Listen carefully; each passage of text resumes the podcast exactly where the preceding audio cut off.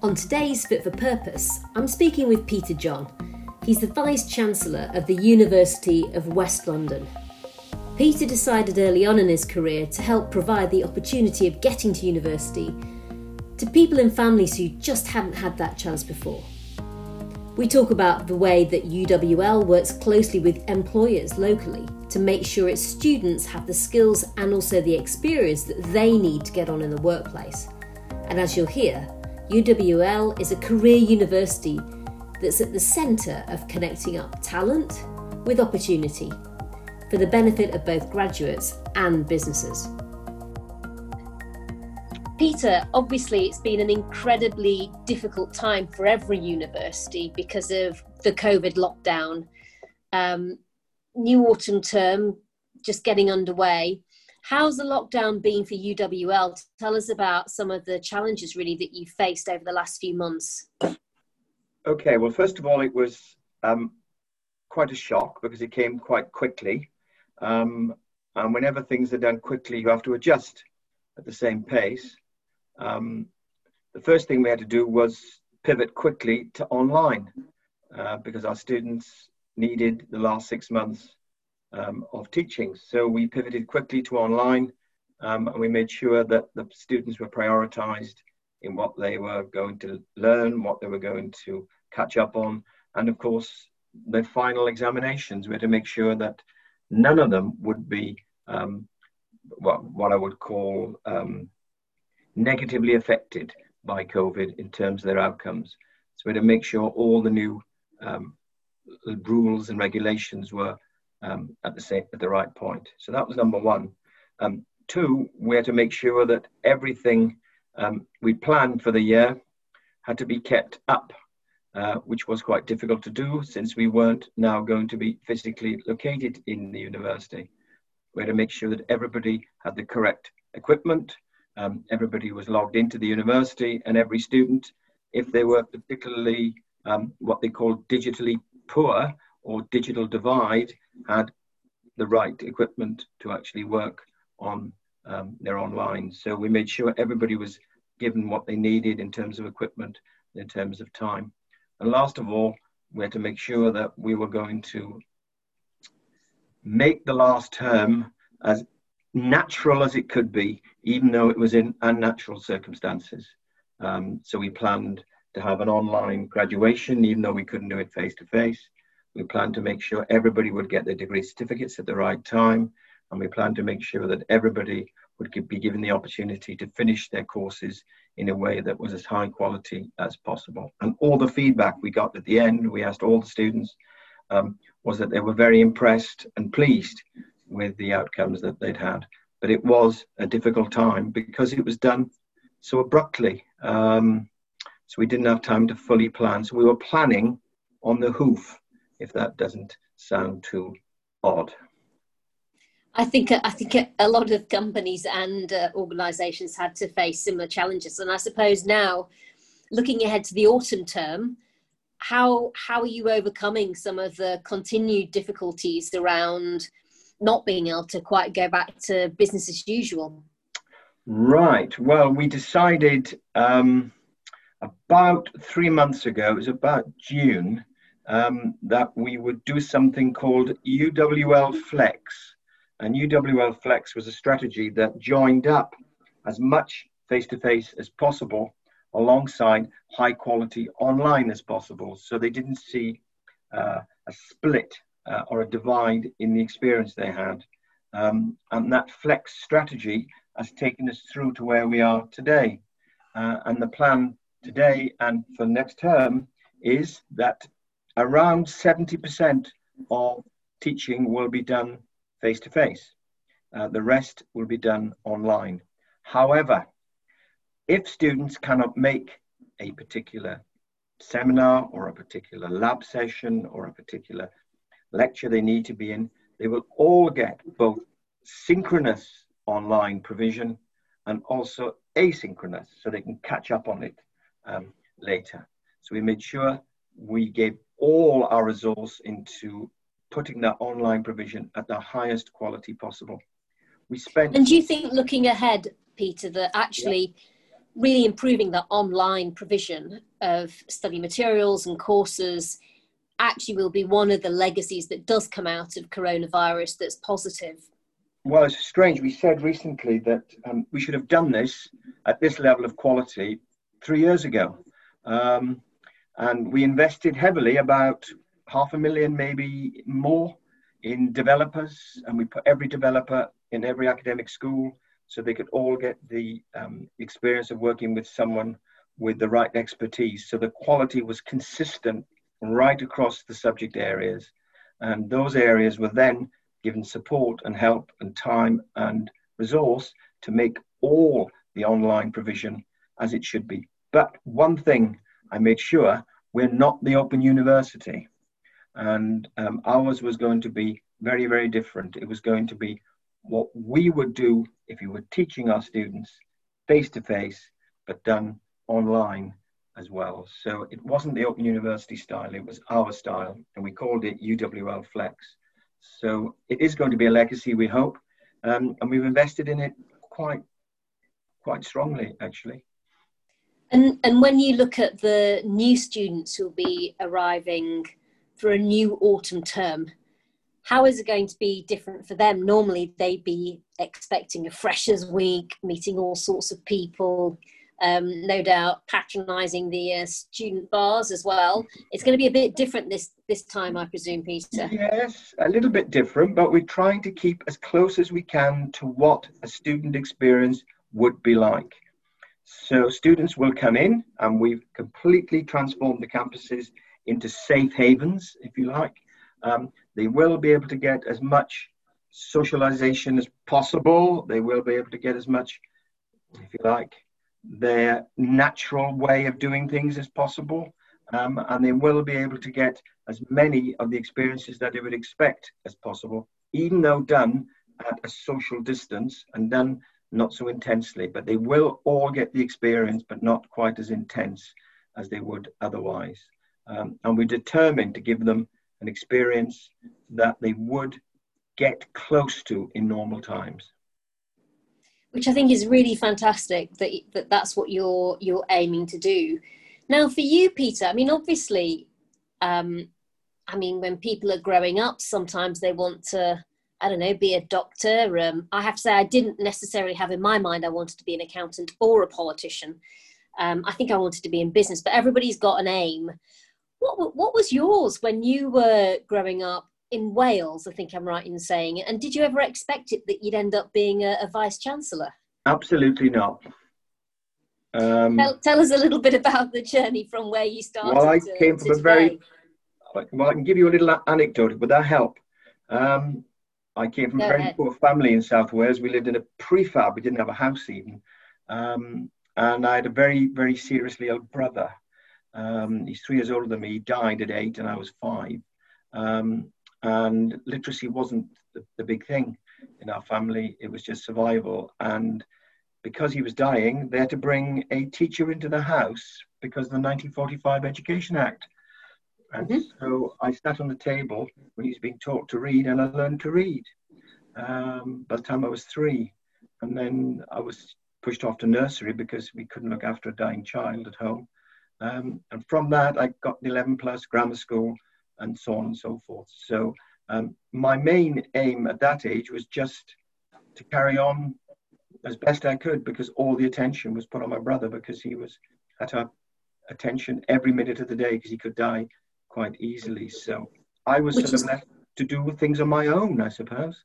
Which is, I suppose, understandable by the sounds of it, given the circumstances. And do you feel like it very much made you somebody who was self reliant in a way because you'd always had to, you know, in, in a sense, make sure you took your own decisions and, and really you had to, I suppose, even as a very small child, take on board the fact that for your family unit, your brother was always going to be something that people were really focused on. Of course, and it made me a bit self-reliant. I went to grammar school 12 miles away every day, and and so on. So that was the way it was, um, and I had no other choice.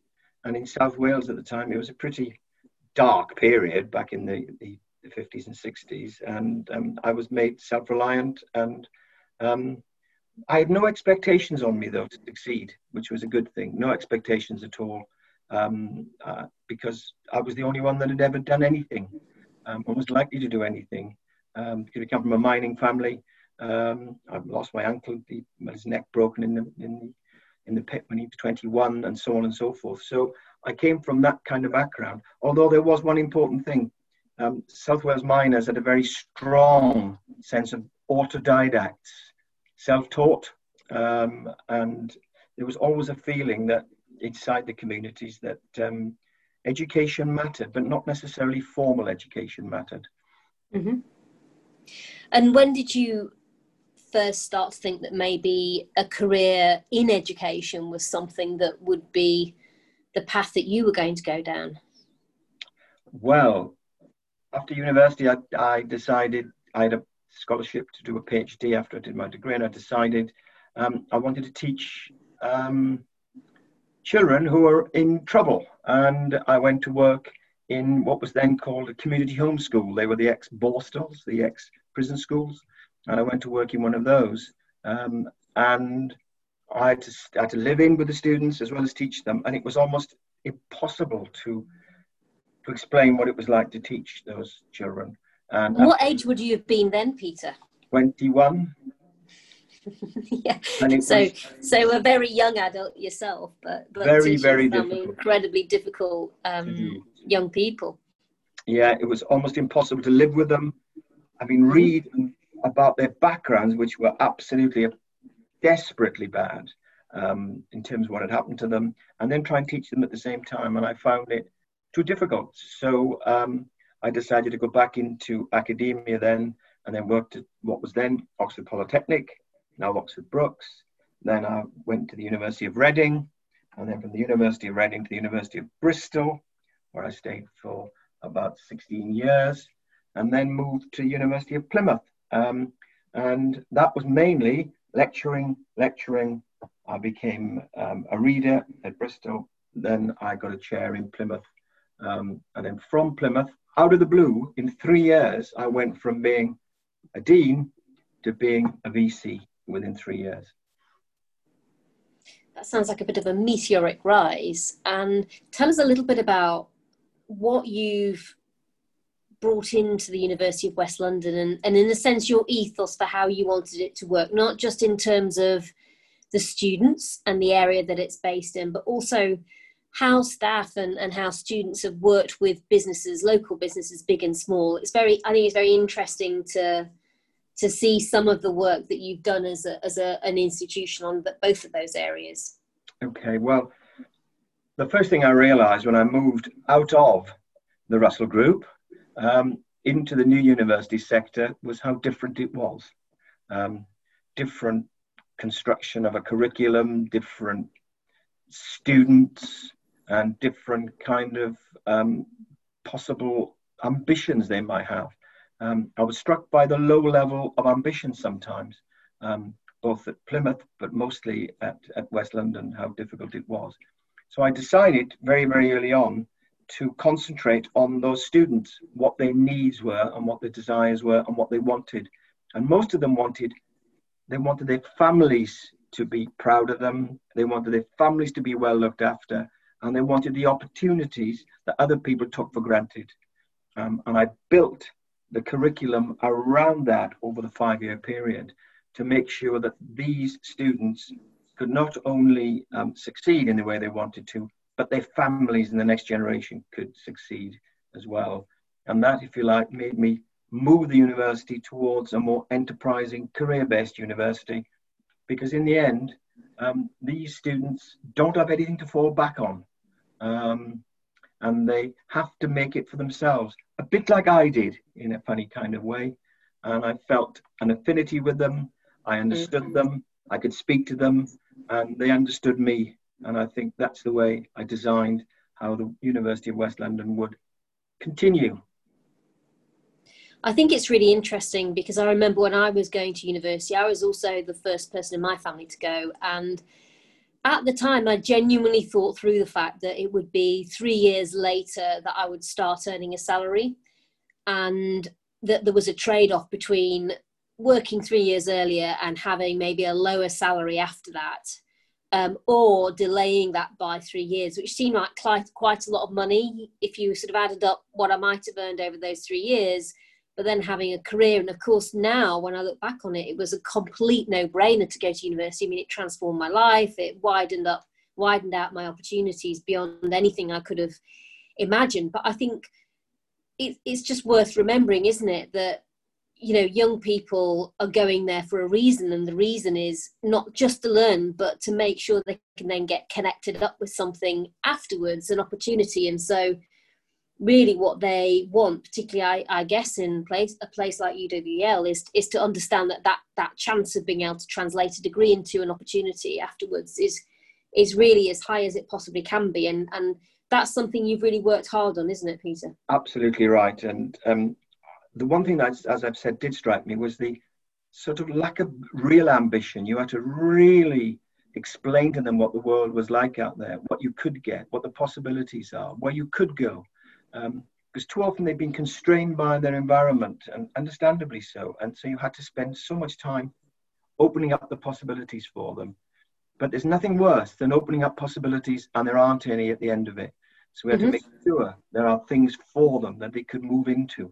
Hence, we started this idea of every student would have a work placement guaranteed in the university. Whenever they're there, they will get a guaranteed one. And that starts to put the stepping stones into place so they can move from that into their ambition, into where they want to go. Because many of them don't have a very clear idea of what they want to do or where they want to go when they're young.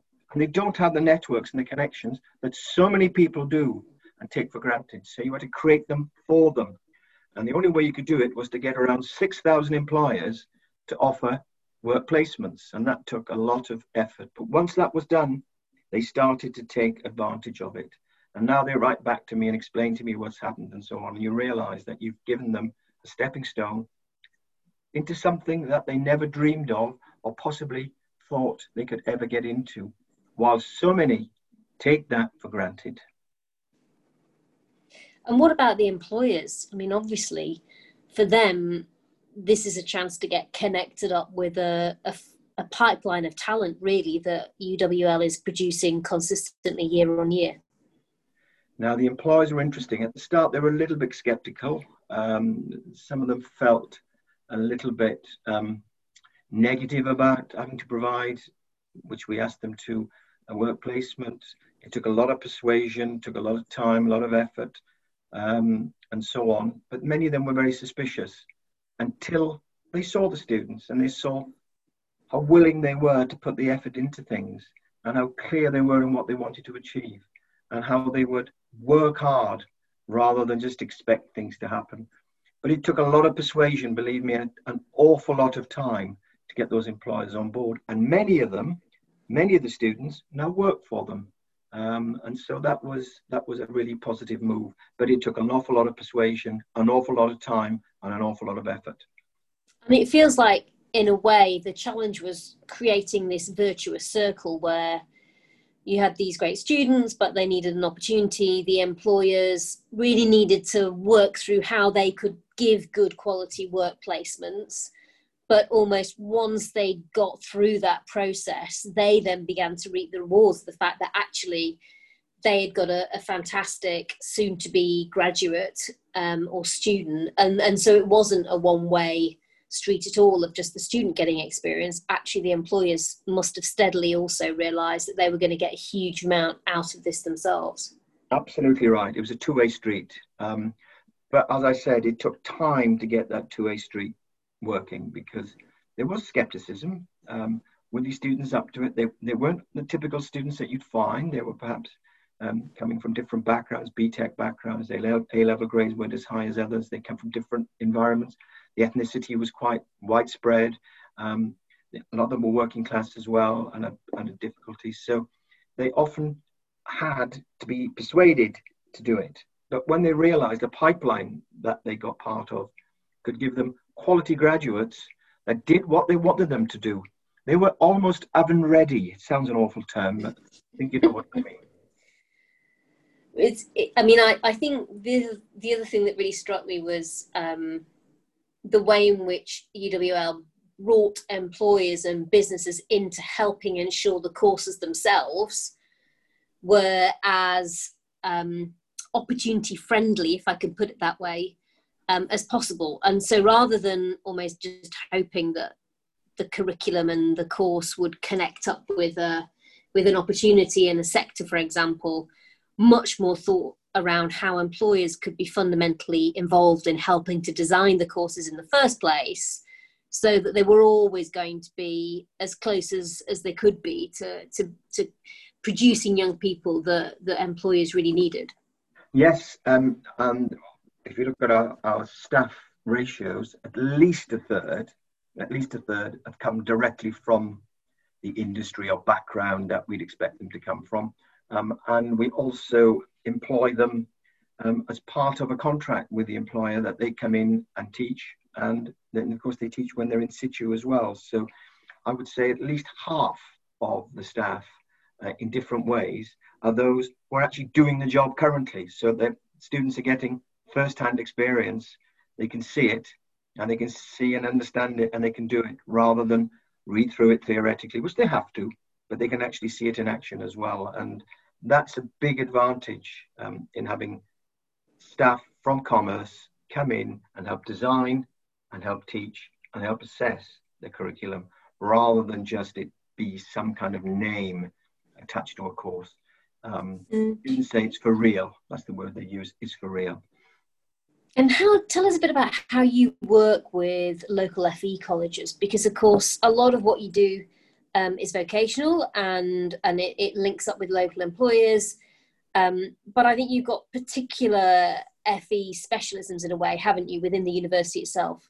Yeah, we well, believe it or not, when I arrived in 2007, late 2007, we had an FE college um, within the university. Um, Reading College was part of the university, but I'm sorry to say the FE merger, as it was called, or acquisition, failed. Um, I won't go into the reasons because it's too complicated, but it failed. So what we had instead was um, FE within the university. So we had an FE college set within it. Mm-hmm. Um, and we decided that was better than trying to work like federated or merged with a large FE college. So we decided to put one in the middle of the university um, and we funded it as best we could. Uh, and it still operates now for our apprenticeships. It still operates now for degrees as well. Um, and it got the Ofsted top Ofsted rating twice. So um, we decided to put it at the heart of the university rather than have it attached, which it was and failed.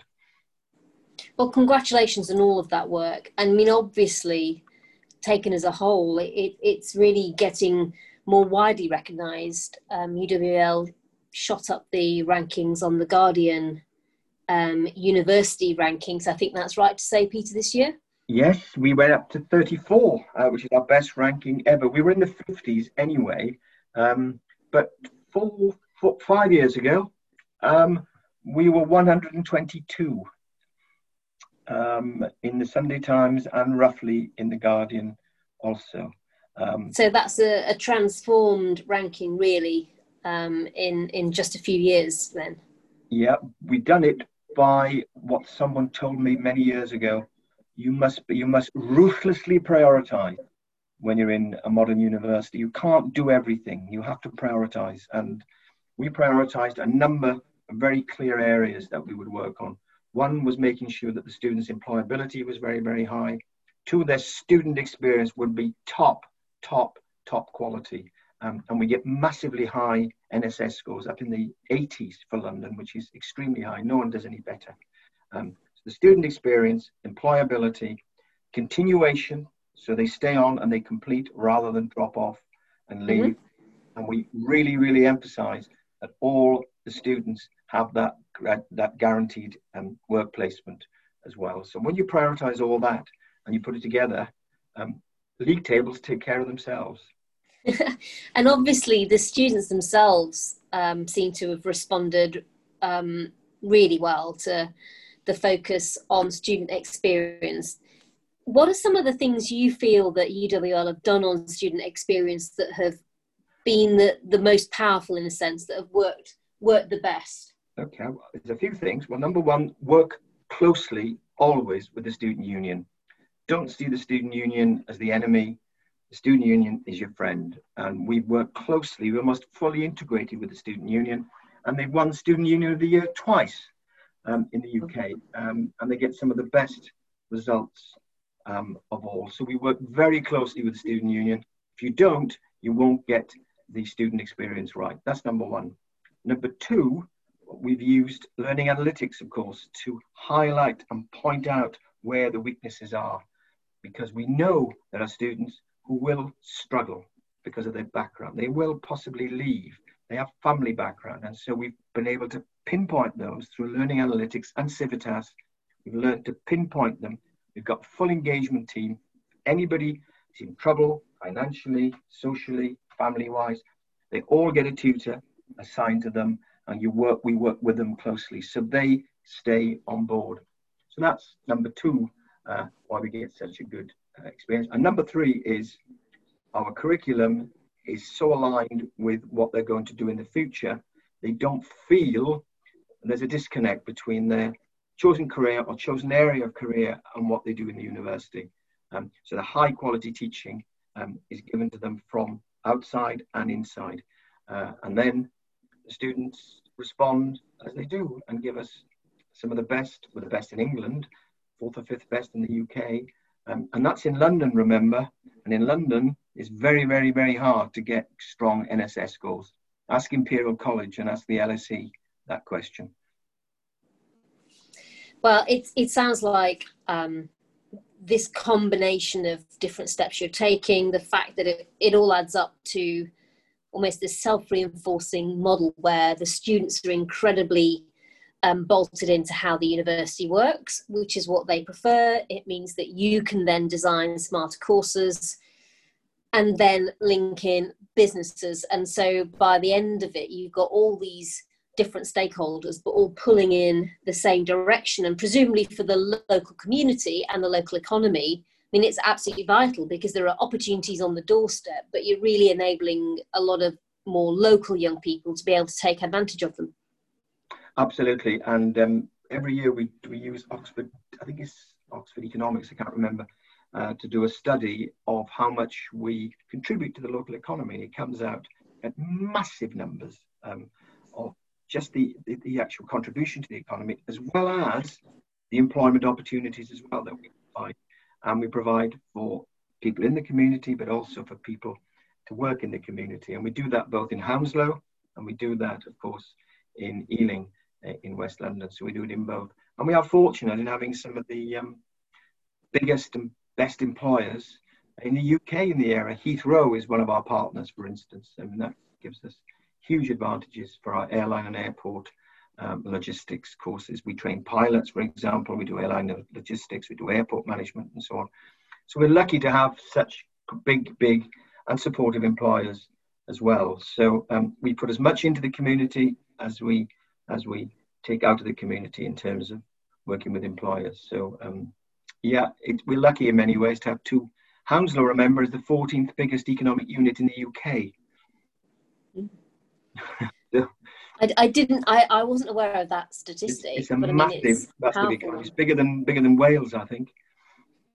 In terms of its GDP sure value, Wales might have something to say about that. Yeah, but in terms of GDP value, it's it's very very high. Um, so it, because it's big, yeah. you know, it's, it's got it's got GSK, it's got Heathrow and so on that are big employers. And I fear, I'm sorry to say this, I fear for the next two years after Brexit that things could turn rather nasty um, and it might limit some of the opportunities for our students in particular. And do you feel like that's the you know one of the principal challenges that you now face as a as a university is really this the wider economy, how well that does, um, how it particularly impacts the the more local West London economy. Those are some of the the issues that that really will affect the employers the the opportunities for your students in the coming years. Yes, I mean that's the biggest worry I've got is that shrinkage is already occurring um, in the hospitality sector, for example, the service sector, the airline and airport sector, the events sector, I could go on. Um, lots and lots of these are contracting rapidly, and next year is going to be difficult to provide um, the opportunities that we've been providing over the last eight to 10 years. And that worries me terribly because, in the end, it's our students that will suffer because um, those areas just aren't going to recruit, they just are going to contract. And that's very difficult then to work with an economy that's going backwards. Although I hope in some form or other we can actually help the economy move forwards um, if if government and universities work together and local authorities work together and the London Mayor works with us, I'm sure we can help the economy move forward in ways that are new and different um, if need be. But it's it is a worry. And there's no doubt that in a sense, education's at the heart of how you do the shift that we need, which is to move from a, a lower skill, lower salary, lower productivity economy to the high salary, you know, great career, high productivity economy. And I think, in a sense, um, the key is to have universities like UWL continuing to be able to turn out young people who are at a much better stage of their education and, and much better educated than they otherwise would have been to be able to then support an economy that steadily transitions transitions maybe from where it's been um, to where it's going to be in the the coming years. But I mean, the, the, biggest tragedy really would be to steadily get the economy back on its feet, but then not have the young people and the talent pipeline there to be able to take advantage of it when that finally happens. Yeah, that's a big worry. Um, I just hope that um, the universities can come to an, a good rapprochement with, with local authorities and governments um, and regional governments to try and use both to their full capacity because a recovery won't just happen. Um, it can be made to happen. And universities like ours are there to help that recovery happen. And I'm unashamed about it. I think it's really, really important. I'm also unashamed about the fact that we have done well in terms of our ranking and our development. Um, uh, I think that's really, really important because I don't want our students to feel because they're in new university sector, the post 92 sector, um, somehow you are, your life is set according to what they provide. Uh, that's why I've always been determined um, for us to compete as best we can um, with the better universities, as they're called, or the more wealthy universities, or the more research intensive universities. We have to compete with them, and I really want our students to feel they can compete and they can feel um, equally emboldened by that. Um, but it's got to be a really interesting rapprochement, as I said, between government, local government, regional government, um, and university to get the economy back to where, not just to where it was, because it just needs to go somewhere different, as you say, to higher value jobs we can't have jobs just down, you know, in service sector, coffee shop jobs and so on are not where the economy should be. And uh, I'm determined that we won't make it that way. And the and the university can be part of how we transition up not only skills but but also in time um, employers as well. I think it's a really important time, and I think it's really important to have these different parts of the solution all working in concert. In other words, the universities and colleges, um, employers, um, local communities, and then government. It's when everyone's pulling in the same direction around, you know, the same mission, if you like, that I think you really start to get some some progress on the ground and some innovation. You know, government isn't going to have all the answers. A lot of them will lie locally in terms of what's really going to work for the local economy. And the key to success is really enabling those that local tailoring of solutions, I think, um, to work for, for individual communities. You know, I think you know from your own journey you know which mirrors mine very much coming from a working class background you know not necessarily having a, a major life plan other than getting educated and, and some ideas about what might have been good to do. Um, I think it must be really inspiring to young people at the university to, to know that it's being led by someone who fundamentally has travelled exactly the same road. But if you if you now, Peter, were talking to little Peter all those years ago and giving yourself some advice, um, knowing what you know now, what what advice would you be giving to to, to your younger self? Do you think? Oh, I'd probably say um, be self-reliant. Um, make the opportunities happen um, because they will and put yourself in the right place so those opportunities can take place. You will get them in life, but most people, sadly, are unable to take them because they're too old, they're too this, they can't do that, their families are there, they can't. There's various reasons why. Get yourself in the best place to take advantage of those opportunities. Um, and that's not necessarily about planning too much. It's just about doing everything well and everything as best you can and then when the opportunities come, you'll get them. Mm. I'd, I'd wholeheartedly agree with that. Peter, it's been fantastic having you on the podcast. Congratulations about rising up the rankings um, for the Guardian University rankings. Uh, I know how much hard work has gone into that, both from yourself, um, staff, and also students and businesses locally. So, congratulations on that.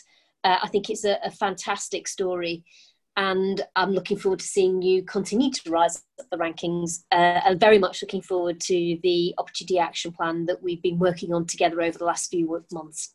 You are too kind. Thanks very much. Thanks Peter. very much, Justine. So, bye bye.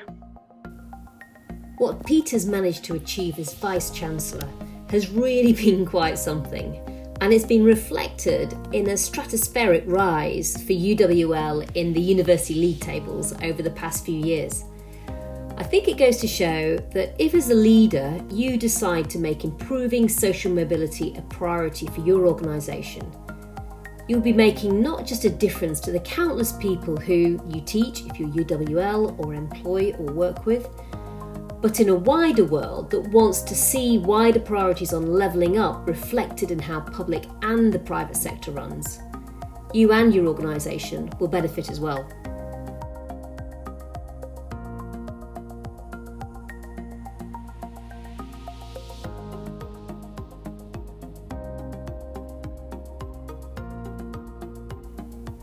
Thanks for listening to this episode of Fit for Purpose. If you enjoyed it, please give us a rating and share with your friends, family, and colleagues.